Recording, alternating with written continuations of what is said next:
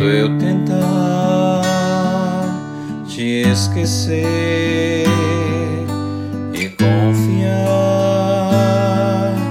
no meu querer, me faz lembrar de onde eu vim e que o Senhor me trouxe até aqui. Quando eu tentar fazer uma canção e me faltar a mesma inspiração, me faz lembrar que nada posso ser se da tua graça eu não depender. Me faz lembrar daquelas madrugadas de oração e das lágrimas no chão. E que o tempo ao passar vai tentando apagar do coração. Me faz lembrar onde eu deixei o meu primeiro amor. Se for preciso, vou recomeçar. Mas confesso que dependo do Senhor. Me faz lembrar daquelas madrugadas de oração e das lágrimas no chão. Que o tempo ao passar vai tentando apagar do coração. Me faz lembrar onde eu deixei o meu primeiro amor. Se for preciso, vou recomeçar. Mas confesso que dependo do Senhor.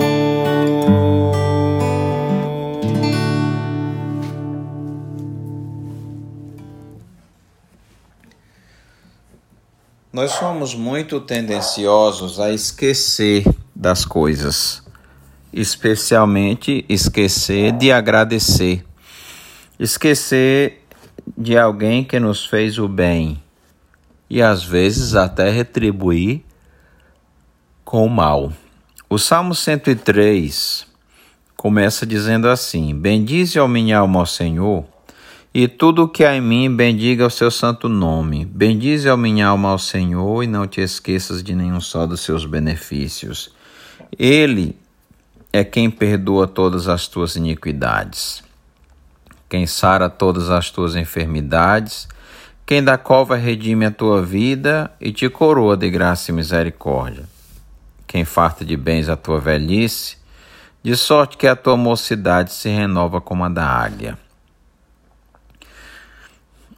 Este salmo nos conclama a bendizer a Deus, ou a falar bem de Deus, a mencionar seus atributos, a falar sobre os seus feitos, louvar o Senhor, agradecer a Deus. E diz: Bendize a minha alma ao Senhor. E não te esqueças de nenhum só dos seus benefícios. Os benefícios de Deus para conosco são muitos, são inumeráveis. Nós não temos como dizer todos. Mas o salmo enumera alguns benefícios essenciais de Deus. Ele é quem perdoa todas as tuas iniquidades. O perdão dos pecados é, é uma dádiva de Deus. Ele cancela os nossos pecados por causa da morte de Jesus e passamos passamos a ter paz com Deus por causa do perdão dos pecados. Então é um é um é um benefício gracioso que recebemos de Deus que não podemos esquecer. Ele perdoa os nossos pecados, ele sara as nossas enfermidades. Quando estamos doentes, é Deus quem nos concede a cura. Ele é quem nos protege dos males e perigos, todo dia os livramento, né? Quem da cova redime a tua vida. Ele é quem nos coroa com graça e misericórdia, nos, nos trata com graça e com misericórdia.